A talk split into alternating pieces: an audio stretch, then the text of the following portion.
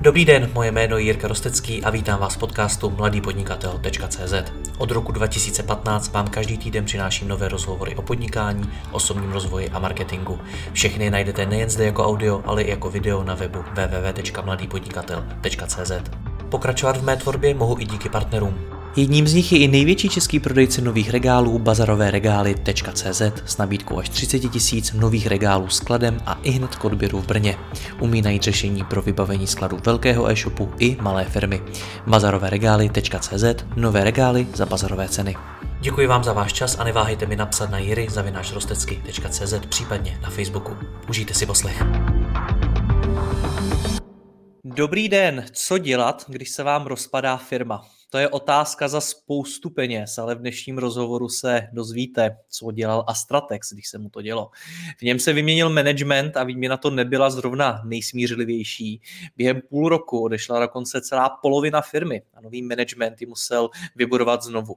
Ačkoliv je Astratex jedním z největších českých e-shopů, který letos plánuje překonat jednu miliardu korun obratu, tak eh, jeho restart probíhal v malém podkrovním bytě v Praze skoro jako kdyby to byl úplný startup.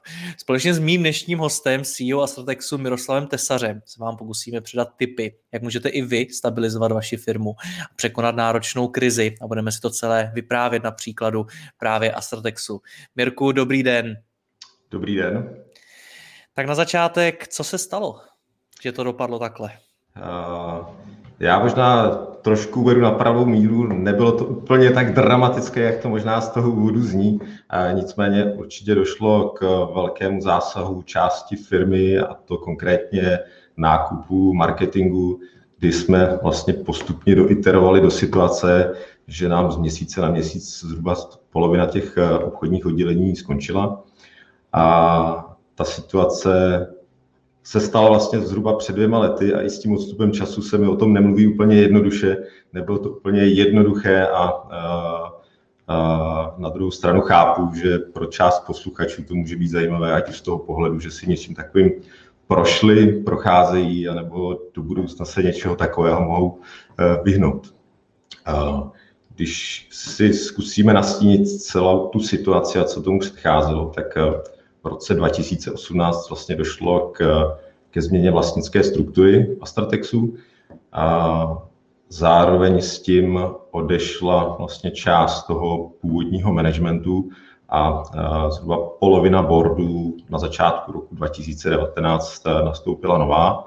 A společně s tím už v roce 2018 docházelo k snižování tempa růstu a respektive očekávání výkonu Astratexu, ať to ať na straně obratu, tak na straně EBIDy.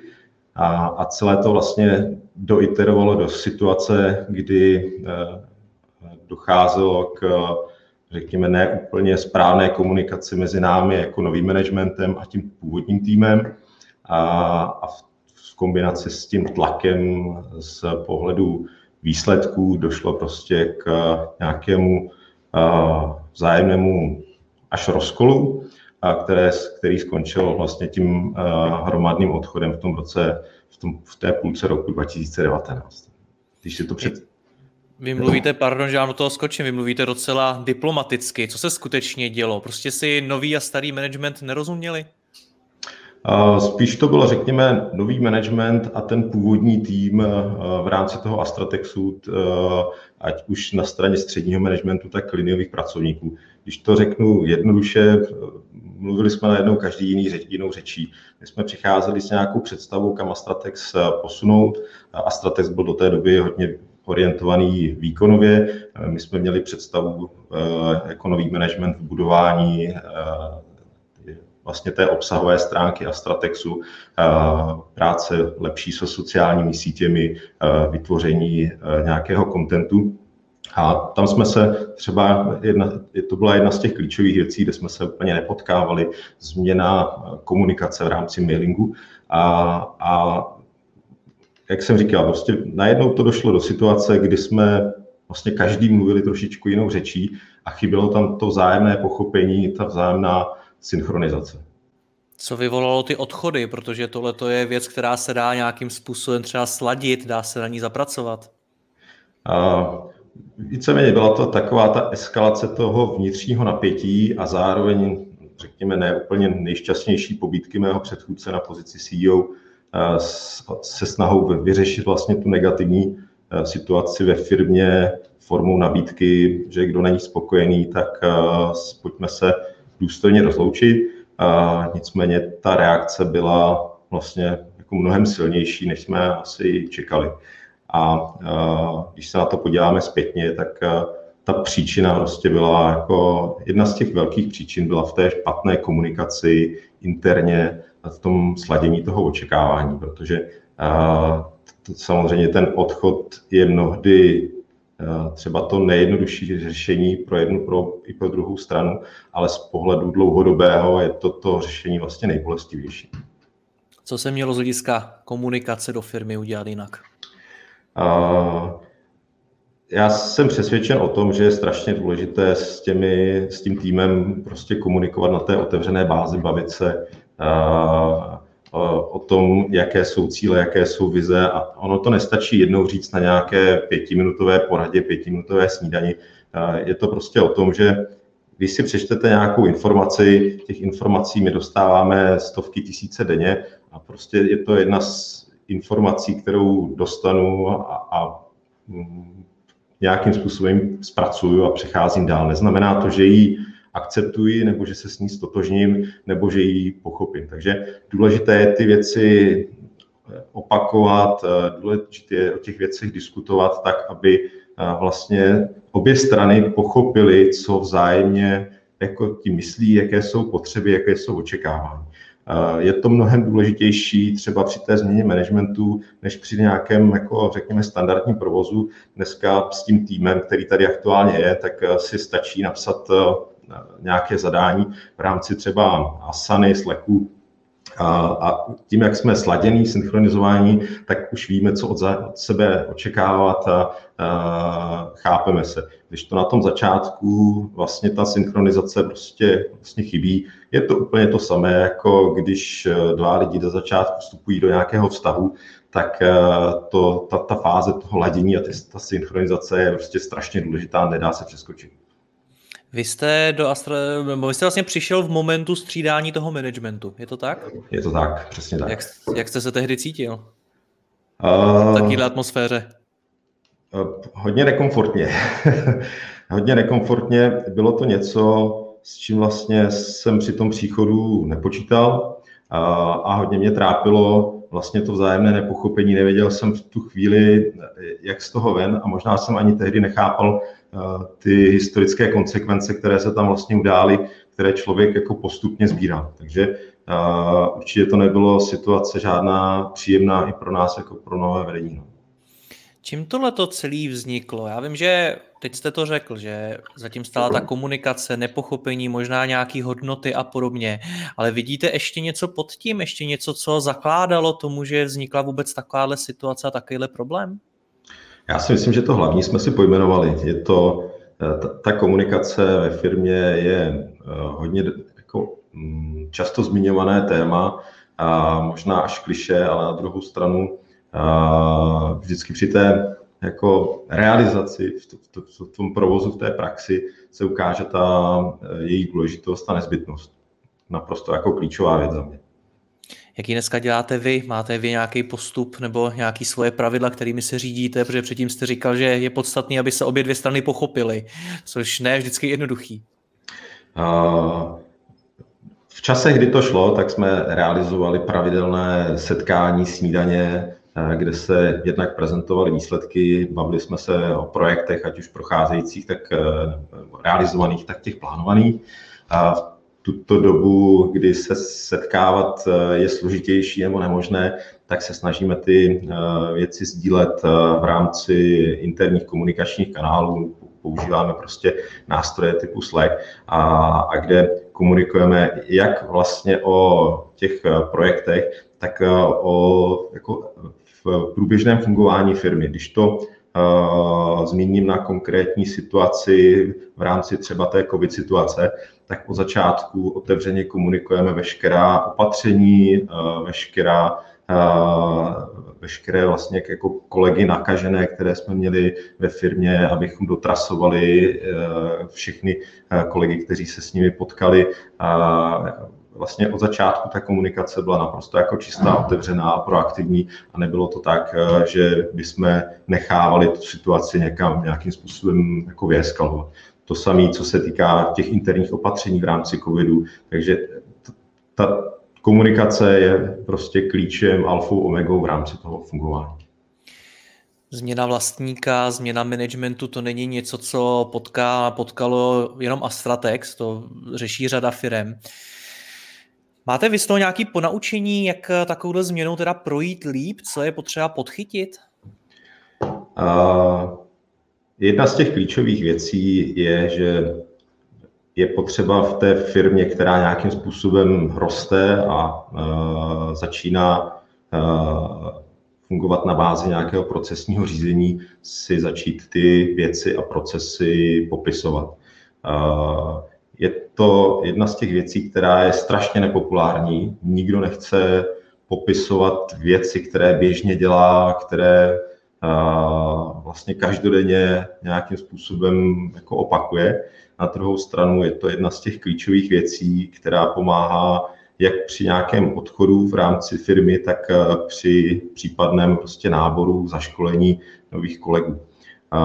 Když si tady ukážeme na příkladu jednoho popsaného procesu kolegů, kolegyně z účtárny, tak je to opravdu popis, který vlastně je podrobný, detailní, to je proces zpracování zbožových faktur například, eh, včetně obrázků a opravdu návodů, kde já říkám, když posadím člověka nového, který ten proces nezná a, a za hodinu se mi vrátí, tak by měl bez jakékoliv nápovědy a pomoci mi vlastně celý ten proces jako naživo předvést.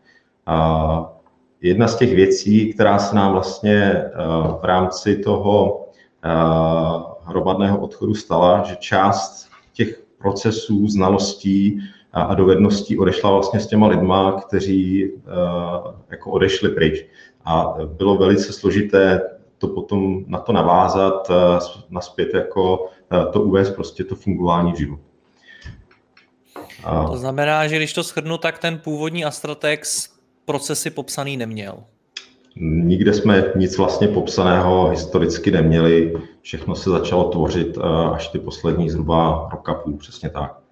To znamená, že ta firma neměla popsaný procesy, když dosáhla nějakého obratu přes Něco půl miliardy. Přes půl miliardy, přesně. Tak. V jaké fázi podle vás by firma měla začít ty procesy popisovat? Já si myslím, že úplně de facto už úplně od začátku, i když je to tým několika lidí, kteří od sebe o sobě vzájemně vědí a jsou vzájemně zastupitelní, tak i tak by je vhodné prostě tomu věnovat ten čas a energii, protože krom toho, co jsme si říkali, že to má nějaké konsekvence při odchodu, příchodu nového člověka, zjednodušuje to prostě zaškolení nových lidí, tak to zároveň i může poukázat prostě na nějaké nesrovnalosti v rámci toho procesu přijdou se prostě na nedostatky, duplicity, eh, které se vytváří, nebo nesmyslná činnost, která se dá třeba i automatizovat. Takže eh, ten začátek za mě není jako otázka, kdy začít. Ta odpověď je začít prostě hned od začátku. Jak se začali vy? Já když si to představím, tak půl miliardová firma už ty procesy má docela komplikovaný a má jich spoustu. Tak jak to tam probíhalo? Bavíme se o stavu, kdy už Astratexu bylo zhruba přes 100 lidí v kancelářích, takže eh, ten začátek důležité je za mě začít. Eh, dost často slýchávám, my nemůžeme začít, protože nemáme nějakou platformu, kam bychom prostě ty procesy umístěvali. Eh, já jsem toho názoru, že je důležité začít a i kdyby jsme to měli sdílet někde ve OneNote nebo v nějakém SharePointu, tak není důležitá forma, ale prostě ten obsah. Takže důležité je začít tím, že vlastně klíčové, klíčoví uživatelé popíší svoji, svoje nejběžnější činnosti, procesy a zároveň nastavit takové zlaté pravidlo, že jakýkoliv nový projekt, nová, nová nová nějaká feature na webu, nový, nová, nový, nový, nová prostě nový proces je defaultně automaticky popsaný někde na té wiki, v té, té znalostní bázi. Tohle to, co říkáte, to zabere strašně moc času. To znamená, že se bavíme o situaci, kdy Astratex procházel takovouhle změnou. Já se to asi nebojím říct, že to byla krize, protože vám odešla půlka firmy. To asi není úplně nejlepší období té firmy. A vy v tuhle tu chvíli jste řekl svým zaměstnancům, ať si sednou a jdou popisovat svoje procesy, což jim muselo zabrat strašně moc času, je to tak? Uh, nebylo to jako časově uh, tak, že by jsme začali popisovat ve chvíli, kdy tady byl uh, ten, ten ohromný tlak vlastně z pohledu poddimenzovaného týmu. Uh, ty fáze byly takové, že vlastně v tom půlce roku 2019 jsme začali intenzivně doplňovat ten tým, nabírat nové kolegy a teprve ve chvíli, kdy došlo k nějaké stabilizaci toho týmu v prvním kvartále roku 2020, tak jsme začali vlastně s tím popisováním. Do toho nám velice rychle, rychle přišla jako druhá krize, která se jmenovala COVID, ale uh, v rámci toho nastavení jako popisování jsme víceméně vydrželi, udrželi nějaké tempo. Až jde o to, že vlastně eh, v rámci toho týmu si s každým manažerem stanovujeme eh, určitý počet témat třeba na každý kvartál, který prostě popíšeme. To znamená, není cílem eh, se na měsíc zavřít celá firma do zasedaček, do kanceláří a popsat všechno, co dělám, ale jde o to, to prostě postupně začít plnit dát si nějaký horizont, třeba když už jsme v té velikosti, kdy se bavíme o 3 čtvrtě miliardové firmě a 120 lidech kanceláří, tak si dát horizont třeba jednoho až dvou let a postupně prostě naplnit tu historii, ale defaultně už plnit všechno nové do té znalostní váze. Říkáte, že si vždycky určíte na kvartál nějaký témata, který budete popisovat. Podle čeho určujete priority těch témat? Ideálně bychom si je měli určovat podle toho, jak často třeba ty dané procesy využíváme nebo jaký mají dopad e, na fungování firmy. To znamená začít od těch nejdůležitějších e, z hlediska fungování firmy a nakonec si samozřejmě nechat nějaké drobnosti já se na to ptám i proto, že mě zajímá vlastně ten výstup pro naše posluchače. Pokud jsem šéf firmy, tak eh, co mám udělat? Mám zítra přijít do práce a říct eh, manažerům, hele, každý z vás mi se pište ty nejdůležitější procesy, nebo jak byste mi doporučil postupovat? A za mě jsme postupovali tak, že jsme si přesně pojmenovali procesy, řekli jsme si, které ty procesy jsou nejdůležitější, udělali jsme si prostě nějaký priority list a postupně od zhora de facto jsme si je začínali prostě v jednotlivých kvartálech jakoby popisovat. Důležitá věc za mě je takový ten přístup, jestli k tomu popisu těch procesů zamotivuji celou firmu, anebo definuji v každém oddělení nějaké klíčové uživatele, kteří mají třeba ten popis na starosti. Zažil jsem oba dva přístupy, já osobně se kloním k tomu mít vždycky v tom oddělení prostě klíčového uživatele, který je zodpovědný za ten popis. Ono to má své výhody i nevýhody. Ta nevýhoda je, že je samozřejmě jako větší zátěž eh, kumulovaná na toho jednoho člověka. Na druhou stranu eh, z hlediska kvality toho popisu, informace a i nějakých eh, popisu přesahu do jiných oddělení nebo i do jiných procesů, eh, je ten popis prostě většinou daleko lepší, než eh, když to nechám ze 120 lidí ve firmě psát prostě 120 lidí, protože každý má ten styl jiný, jiný vnímání. Takže já jsem osobně zastáncem toho přístupu těch klíčových uživatelů v jednotlivých odděleních jak ty lidi k tomu motivovat, jakým způsobem vůbec to je to celý řídit, protože to popisování procesu je úkol, který nikdy není hotový, pravděpodobně vždycky se na tom dá něco zlepšovat, dají se popisovat další procesy a tak dále. A ti lidé by to ideálně měli dělat nějakým způsobem průběžně. A to jsou tak, to je takový ten typ činností, který se docela rády odkládají. Tak jakým způsobem řešíte tohle? V žebříčku popularity určitě popis eh, nějaké znalostní báze není na předních pozicích u těch lidí, to naprostý souhlas. Jedna věc je, že je důležité si stanovovat ty eh, přesně definované okruhy, které se prostě za daný měsíc, kvartál nebo za dané období prostě popíší. Takže to je nějaká, nějaké navázání třeba i spojení s kvartálními odměňovanými odměnami s nějakým motivačním systémem, který tady máme. Na Takže druhou... pardon, že vám do toho skočím, skutečně to tak máte, že pokud, když to řeknu úplně jednoduše, pokud se tohleto oddělení dokáže popsat takovýhle procesy, tak dostane nějakou určitou odměnu. Přesně tak. Jo? Je to navázané přesně na to kvartální ohodnocení. Uh, druhá část je uh, vysvětlovat a vůbec jako evangelizovat tu důležitost a ten smysl toho, proč to děláme. Protože není nic horšího, než když dělá někdo něco, co jako nechápe, nevěří tomu a není s tím jako vnitřně stotožněný. To znamená, že je to vysvětlovat o tom, že zároveň já mám možnost si jakýkoliv proces najít u jiného oddělení, tu informaci prostě mít na jednom místě v rámci toho denního fungování třeba jít i tím příkladem a, a ty uh, odkazy přímo třeba ty informace sdílet. Když už jsme se tady bavili o tom covidu, tak uh, na tom screenu bylo nahoře vpravo vidět, máme tam stránku prostě o covidu, kde aktualizujeme, kde aktualizujeme aktuální opatření, to znamená, tak jak je i vláda neustále mění a člověk se těžko orientuje v tom, co aktuálně platné, tak tady vždycky najde vlastně ten maják toho, eh, co prostě aktuálně platí a jaká jsou eh, ta opatření eh, v platnosti. Byl někdo proti? Protože se bavíme o firmě, která to poměrně dlouhou dobu nedělala a najednou přijde nějaký Mirek a řekne, popisujte procesy. Když vám řeknu, že nikdo proti nebyl, tak mi to věřit nebudete. Samozřejmě to, to tak není.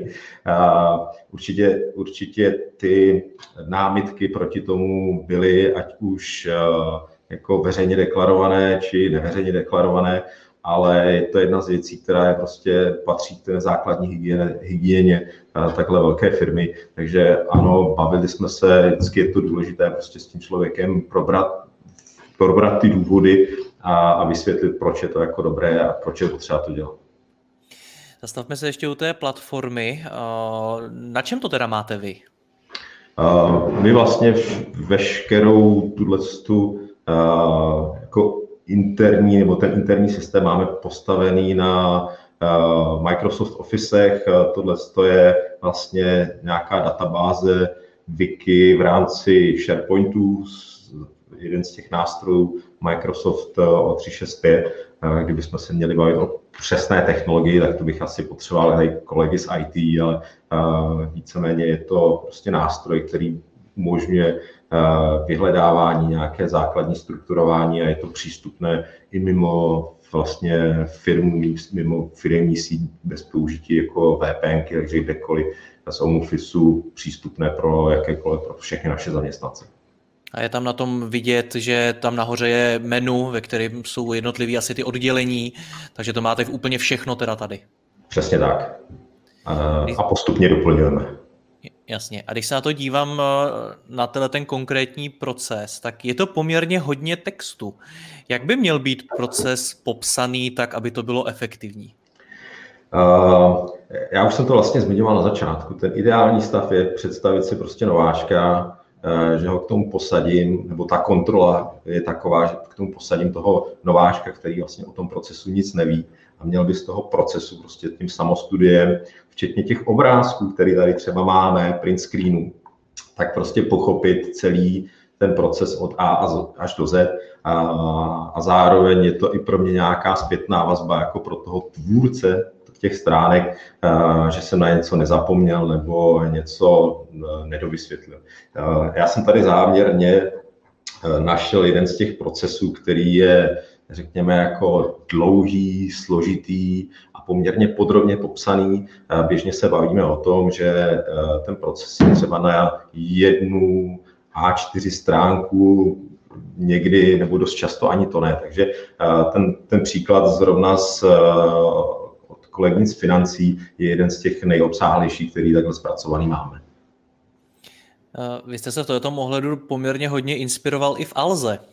Určitě. Co si od ní, nebo z ní odnesl? Uh, víceméně jsou to ty klíčové věci, o kterých jsme se bavili uh, a uh, popisování procesů je věc, která mě provází asi celou mou kariéru a, a té Alze asi největší inspirace potom bylo přenesení do té veřejně přístupné platformy, protože ta historická moje zkušenost byla, že přesně ty procesy byly popsány někde v nějakém Wordu. Eh, pokud se podařilo, tak ten Word byl třeba sdílený. A nicméně to nejdůležitější je ta a, jako veřejná přístupnost napříč celou firmou v jednoduché platformě, eh, jako jsme si tady ukazovali ten, ten eh, SharePoint, který tady prostě vedeme. Je to důležité jak pro to akceptování toho, té smysluplnosti toho popisování, tak potom prostě pro využití toho nástroje celým tím týmem, celou tou firmou a napříč prostě odděleními, napříč pozicemi. Máte ještě nějakou zkušenost, radu, doporučení nebo klidně i chybu, cokoliv, co se procesu týče, než uzavřeme tohleto téma? Uh, já si myslím, že na téma procesu asi řečeno bylo všechno. Uh, když se budeme bavit ještě k té vaší předchozí otázce, nějaké jako ponaučení a co, co vlastně si z toho přerodu vzít uh, jako k srdci. Důležitá jedna z těch jako dalších oblastí je, že ty změny je potřeba dělat formou evoluce, nikoli revoluce.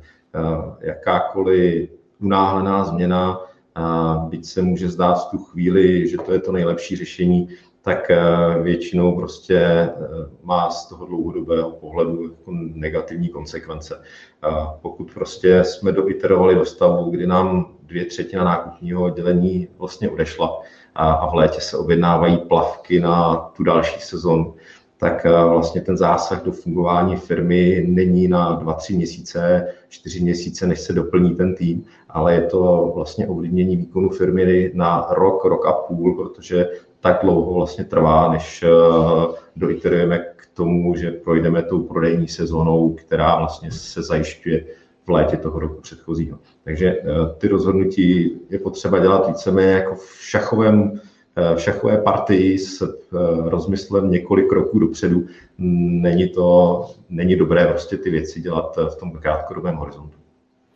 Pojďme k dalšímu tématu, které vás čekalo, když jste přišel do Astratexu, a to bylo sekání nákladů. Sekání, to je evoluce nebo revoluce? To je věč, neustále téma, asi neznám firmu, která by tohleto téma neřešila, takže určitě se bavíme o nějaké evoluci.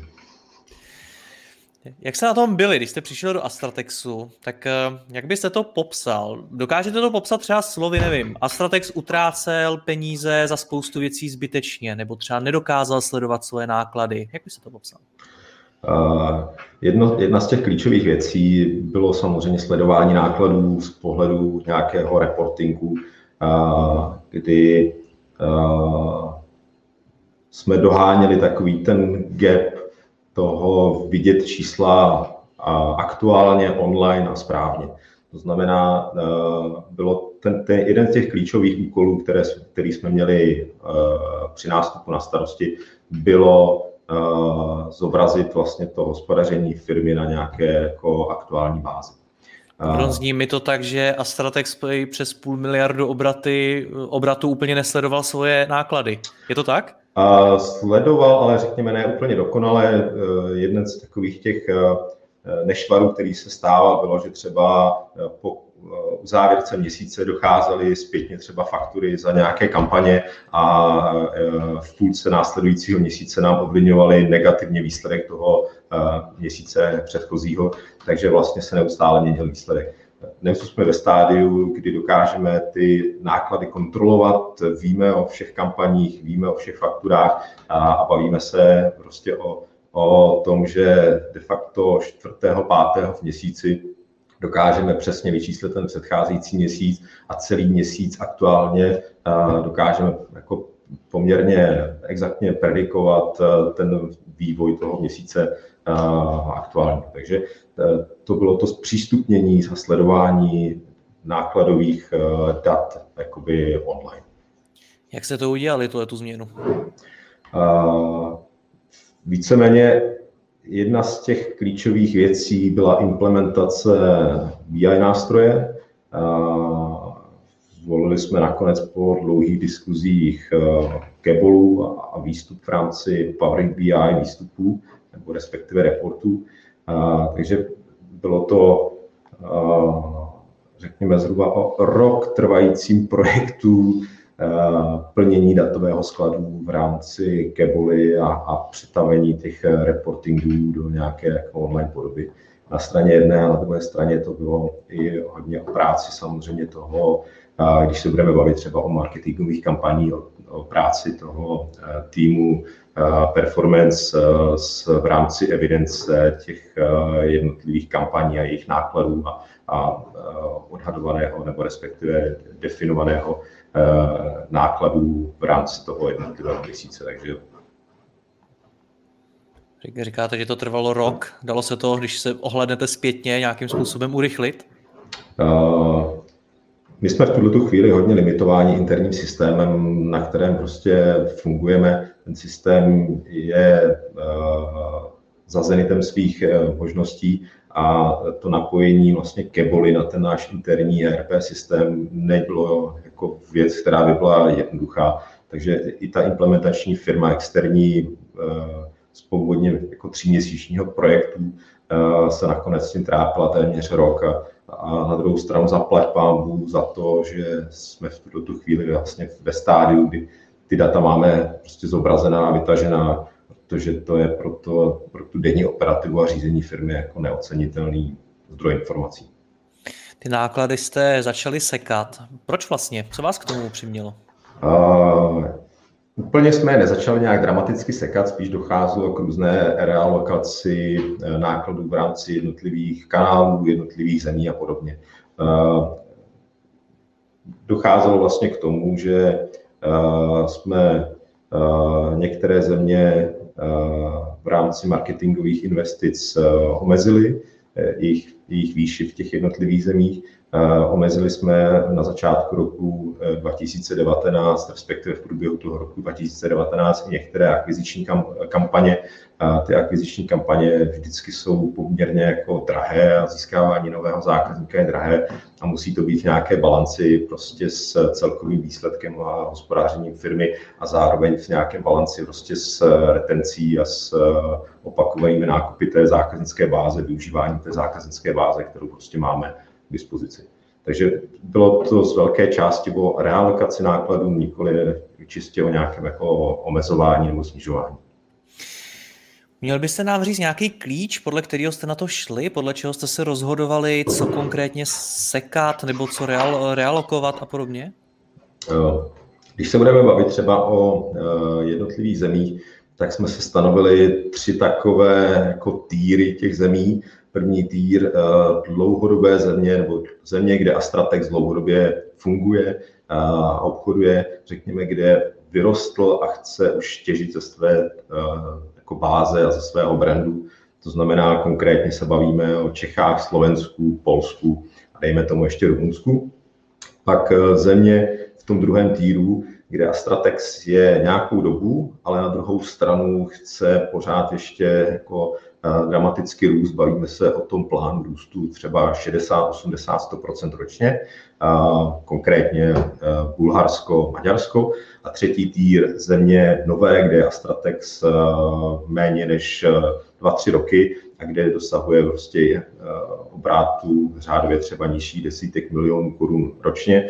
A tam je ten úkol jako zásadně vlastně rozšířit tu zákaznickou bázi, vyrůst i za předpokladů negativní ebidy a posílit vlastně tu pozici a Stratexu vyrůst prostě do, do, do úrovně, kde může potom stěžit, začít těžit z té své báze, z té své velikosti a ze svého brandu. Jak obecně eh, v Astratexu hledáte, kde ušetřit? A teď se vlastně nebavím jenom o, tyhle, o tom období změny managementu, ale konec konců i o té covid krizi, která spoustu firm přiměla sekat náklady a šetřit peníze. Tak jak na to jdete vy v Astratexu? Uh, Vždycky je to o tom spočítat si nějakou rojku, ať už se týká, to znamená návratnost investice, ať už se bavíme o pracovní pozici, ať už se bavíme o projektu, nebo se bavíme třeba o jednotlivé zemi. A vždycky je to o tom uh, definování si nějakého očekávání. To znamená, že když zase se vrátím jako k těm novým zemím, tak to očekávání na začátku je, že je to víceméně čistá investice, jdu v té zemi získávat zákazníky, jdu budovat brand a mám představu, že třeba během eh, prvních tří let mě to v rámci EBITDA bude stát prostě 10 milionů. Ve chvíli, kdy se nenaplňují ty očekávání, že během tří let získám 100 milionů obratů a 10 milionů, tak eh, musím ty rozhodnutí, eh, respektive ta očekávání, buď to eh, změnit, anebo začít ty náklady prostě nějakým způsobem optimalizovat, aby se tomu cíli přiblížil. Takže klíčová věc je vždycky nějaký, jakýkoliv projekt, jakákoliv pozice, jakýkoliv nějaká změna uvažovat v, té, v tom vztahu prostě té návratnosti té investice. V praxi to vypadá jak? Máte každý ten projekt někde evidovaný a u něj spočítaný tu rojku, nebo jak to máte? Snažíme se vlastně všechny ty větší projekty eh, evidovat a počítat v tom nějaký jako business case. Eh, na jedné straně náklady, na druhé straně očekávaný přínos. To je prostě jedna z těch klíčových věcí, bez kterých se snažíme ty projekty jako nerealizovat. V čem to máte? V čem to evidujete? Za mě nejmocnější manažerský nástroj je Excel, takže klasicky po staru v Excelu. Jedno z takových velkých témat, který jsme třeba interně řešili e, zhruba e, roka půl na zpátek, ještě před e, jakýmkoliv covidem, byla síť výdejních míst kterou jsme se snažili nějakým způsobem vlastně jako napočítat a vedli jsme intenzivní interní debaty, jestli Astratex má mít třeba v České republice 50 výdejních míst obrandovaných Astratex nebo ne. A to je těch jako krásných případů, prostě, kdy v rámci toho business caseu, když jsme na jednu stranu dali náklady a na druhé stranu, na druhou stranu ty modelované aditivní výnosy, tak eh, prostě nám z toho jednoznačně vyšlo, že takovýhle projekt eh, nemá smysl, není, není jako ekonomicky životaschopný a eh, nerealizovali jsme ho. Mimochodem, vy jste řekl, že to děláte u každého takového většího projektu. Co vlastně považujete za projekt? Protože ono, rojku by si člověk měl umět spočítat takřka u čehokoliv, ale zajímá mě, k čemu vy přistupujete až takhle, takhle kvalifikovaně. Uh, Řekněme, že hrubé zadání se snažíme mít u každé věci i třeba i u změny vizáže v webu, layoutu webu, teď jsme měnili třeba hlavičku, ale jsou věci samozřejmě, kde jako dopočítat čistý ekonomický dopad je velice složité, takže minimálně to musí, může to, můžeme to počítat na straně jako ekonomického dopadu nebo nějakého dlouhodobého třeba očekávaného brandového odhadu, ale eh, snažíme se to zadání dělat si nebo počítat prostě v rámci opravdu jako i drobnějších projektů typu hmm, změna poradny v rámci webu, to znamená průvodce třeba výběru velikostí pro zákaznice, a opravdu si dělat prostě to poctivé zadání, domácí úkoly a počítat. Co lidé, protože my se tady bavíme o sekání nákladů, realo, realokaci, to je slovo, který mi vůbec nejde, a prostě o tom, jak ušetřit. A to se samozřejmě dotýká lidí, tak jak jste to řešili s nimi? Uh, obecně nemám úplně rád slovo sekání, protože to je, vyvolává to nepříjemné konotace a ono většinou není o sekání, ale je to opravdu o tom vyhodnocování a přehodnocování.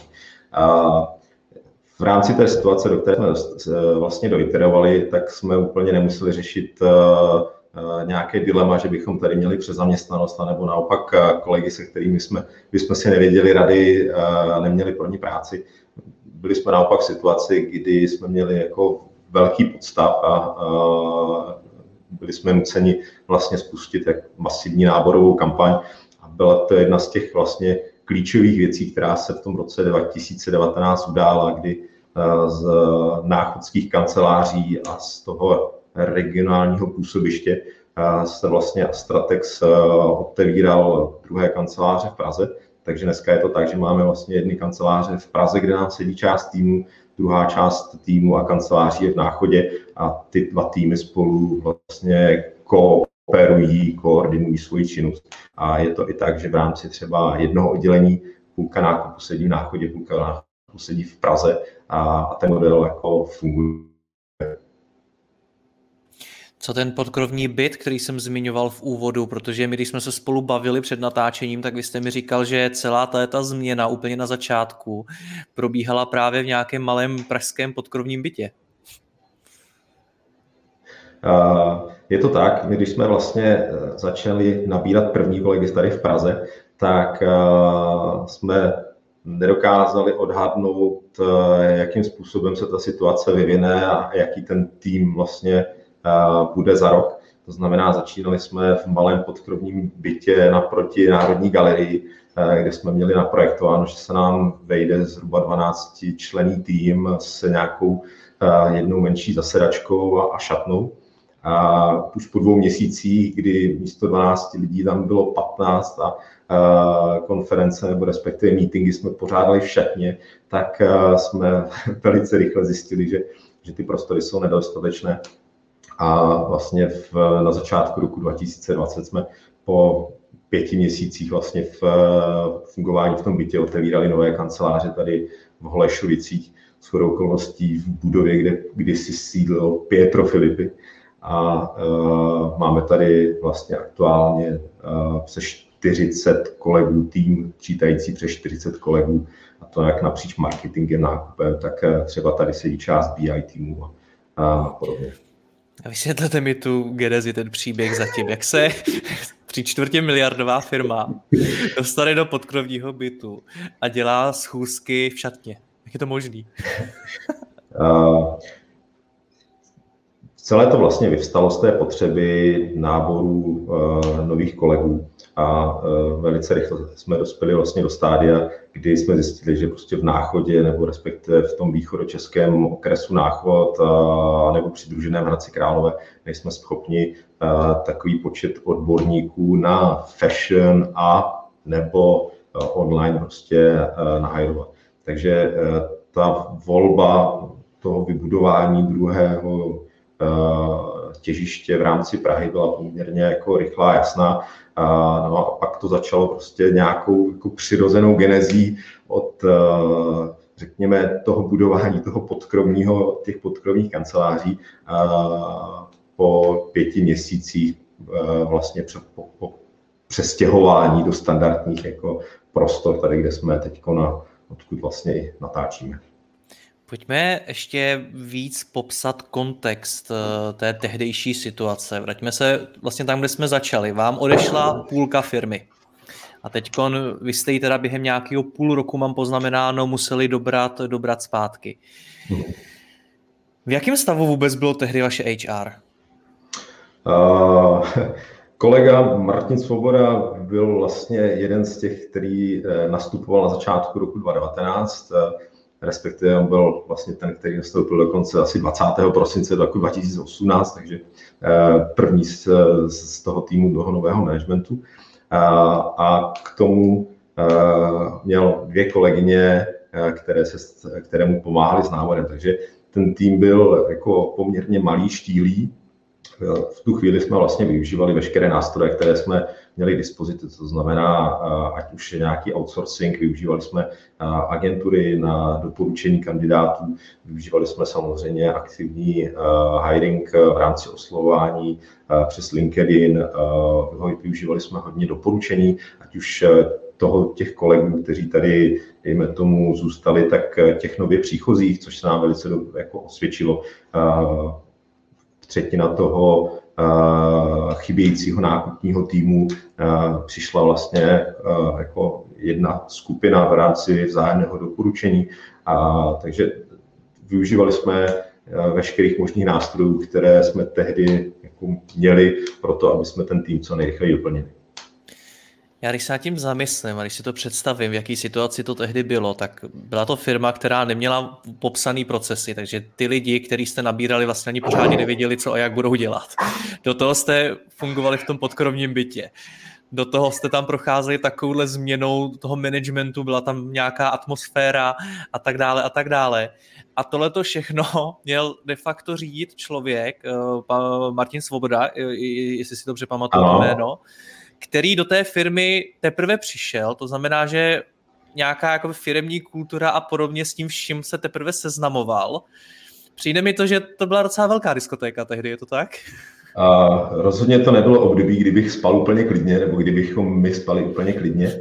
A panovala tady atmosféra u toho, původní, u toho zbytku toho původního týmu prostě velké nejistoty, jestli vůbec Astratex tu změnu ustojí, jestli přežije, jestli prostě neskončí. Takže to byly všechno jako okolnosti, které byly hodně složité a vytvářely spoustu jako nelehkých chvil v rámci toho fungování. No jak to probíhalo ty nábory, protože vy jste, já vlastně nevím, jestli jste dobře věděli, koho potřebujete, jaký konkrétní lidi a hlavně je potřebujete rychle. My jsme ty pozice měli jako poměrně přesně vyspecifikované v rámci prostě návodu jsme si eh, v rychlosti dopisovali job descriptiony a ladili to očekávání. Takže to očekávání bylo jako poměrně rychle hotové a, a další věc je, že tím, že jsme přicházeli v rámci toho nového managementu z uh, onlineových firm, tak jsme měli prostě tu bázi za sebou a, a neobjevovali jsme, řeknu, Ameriku. Takže v tomhle směru ta práce byla poměrně rychlá a řeknu i relativně jednoduchá. A co se týká potom toho, té, té rychlosti toho náboru a té komunikace s těmi kandidáty, tak uh, bylo to mnohdy takové jako úsměvné, kdy jsme vedli nábor s člověkem z Prahy v kanceláři v Náchodě a vysvětlovali jsme mu, že za půl roku v Praze budou kanceláře a bude tam nový tým, který bude fungovat synchronně s týmem, který bude sedět prostě v Náchodě. Takže když si to vezmu zpětně a představil bych se v roli toho kandidáta, tak um, muselo to působit jako hodně těžko uchopitelně. No, já, já když se tím zase zamyslím, a vžiju se do role toho kandidáta, ještě k tomu ideálně nějaký už seniornějšího člověka, který třeba hledá firmu, ve který opravdu prostě bude nějaký zázemí, bude nějakým způsobem fungovat a přijde za, ní Astratex, přijde za ním Astratex a řekne mu za půl roku bude být někde kanceláře. Neodradilo tohleto ty nejlepší lidi?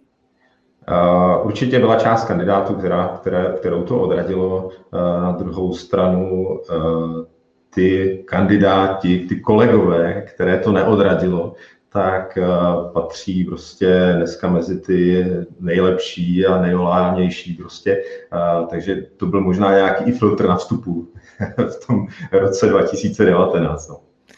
Moje zkušenost je taková, že firmy se dost často stydí za ten skutečný stav, v jakým jsou a těm kandidátům to prostě neříkají tak, jak to je.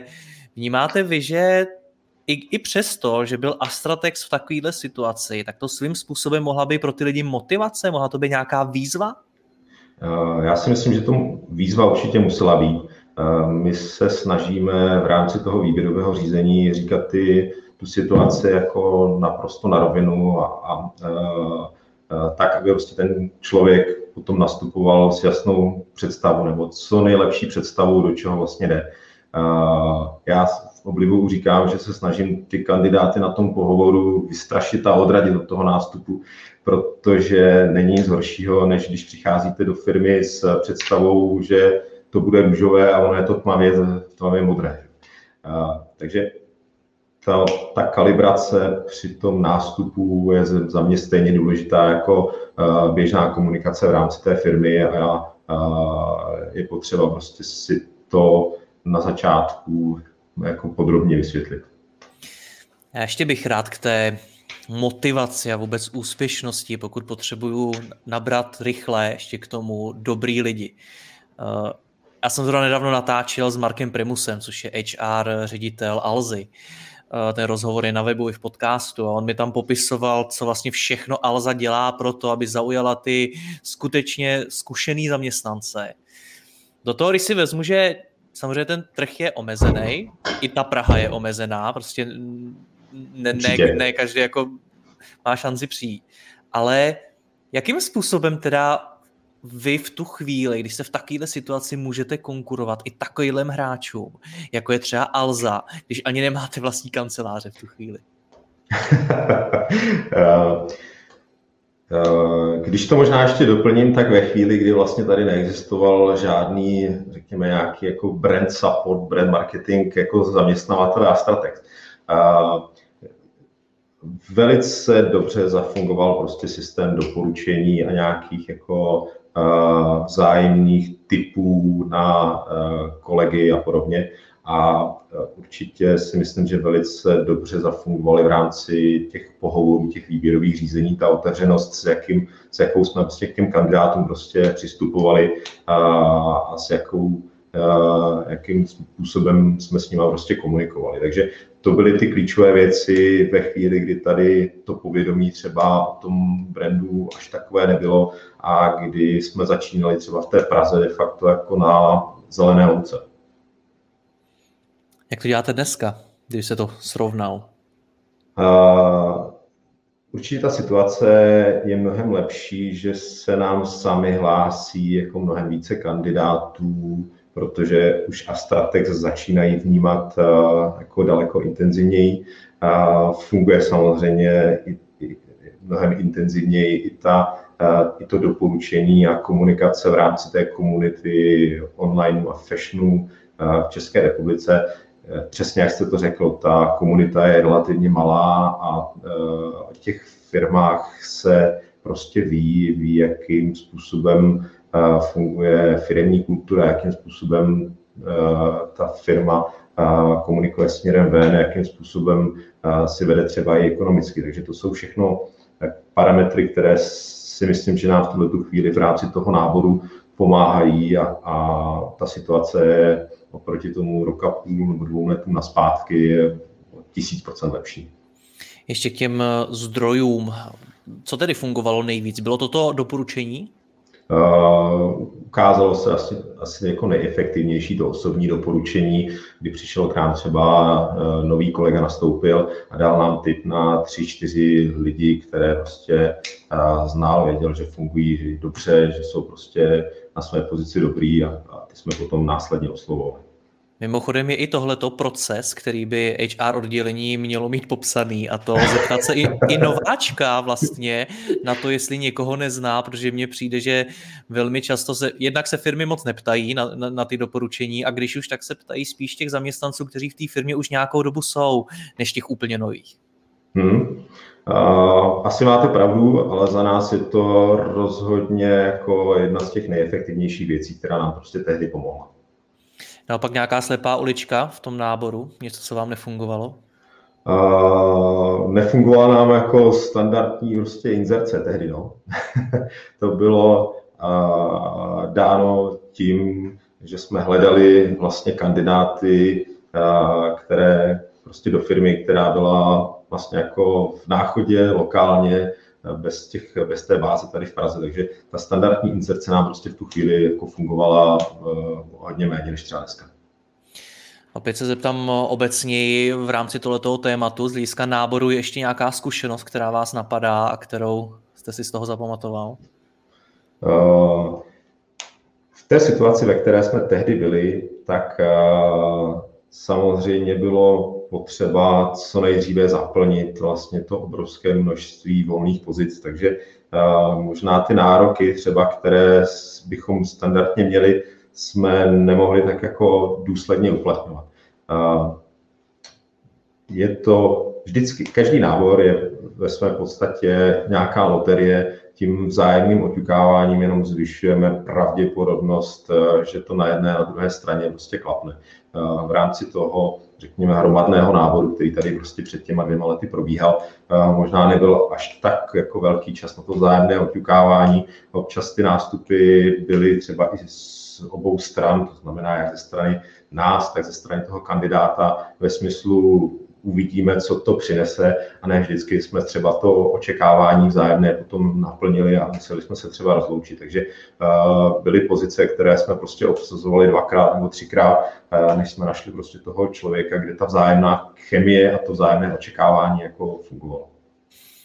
Zmínil jste, eh, že i v rámci toho, kdy jste měli právě nedostatek lidí, protože velká část z nich odešla, tak jste využívali outsourcing. V čem všem? Tak kromě toho zmiňovaného náboru, tak uh, asi nejvíce v rámci marketingu, uh, kdy jsme outsourcovali třeba e-mailing, respektive celé CRM oddělení. Uh, využívali jsme outsourcing v rámci fungování některých cizích zemí, kdy nám tady vlastně skončil kompletní country management tým a, a to byly asi ty klíčové věci. Jsou věci, které outsourcingem prostě nenahradíte. Vy třeba ten zmiňovaný nákup, nedokážu si představit, že uh, najmete externí agenturu, která vám prostě nakoupí na sklad uh, zboží, které prostě fituje s, vaším, s vaší jako dlouhodobou nějakou brandovou strategií. Takže v tomhle směru jsme si museli prostě poradit zase naopak jako interně. A jak ten outsourcing teda vnímáte? Byla to pro vás nějaká jenom chvilková berlička, která vám pomohla překonat náročný období, nebo ho využíváte do dneška? Jsou věci, které využíváme do dneška v rámci třeba eh, CRM aktivit, tak eh, e-mailing částečně jsme si převzali zpět, částečně pořád spolupracujeme s eh, externí agenturou, s Aconverem, který nám prostě pomáhá v rámci mailingu, v rámci CRM aktivit. Takže není to tak, že bychom všechno vrátili in-house, eh, některé ty spolupráce prostě pokračují do dneška. Pojďme to na závěr nějak shrnovat. Co je pro vás, co je pro vás takový největší ponaučení z celého tohle toho příběhu Astratexu? A vlastně to, co jsme se tady zmínili, to znamená popisovat procesy, ne, nerezignovat na to, že to je otravná činnost, do které se nikomu nechce. A to je jedna věc. A druhá věc, komunikovat, komunikovat, komunikovat. A třetí věc, nedělat ty změny v nějakém jako revolučním duchu, ale spíš evolučním. Prostě jakýkoliv jakákoliv změna kormidla u velké lodi, tak než se prostě ta loď pootočí, tak eh, ta reakční doba chvilku trvá a nemůže být eh, člověk netrpělý, že když tím kormidlem otočí, že najednou nepůjde o 90 stupňů prostě někam jinam. To každá, každá ta loď prostě dokáže vzhledem k své velikosti prostě za jinou dobu. Na co vy sám, vy osobně máte nějakou svoji osobní lekci z toho celého?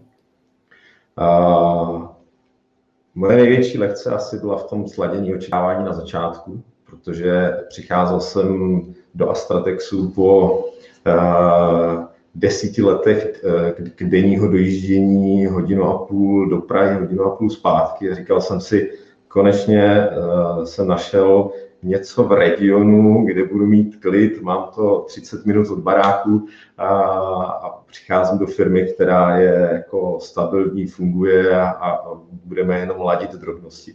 Tak, takže eh, řekněme to, eh, uvedení do reality během prvních dvou, tří měsíců bylo poměrně drsné.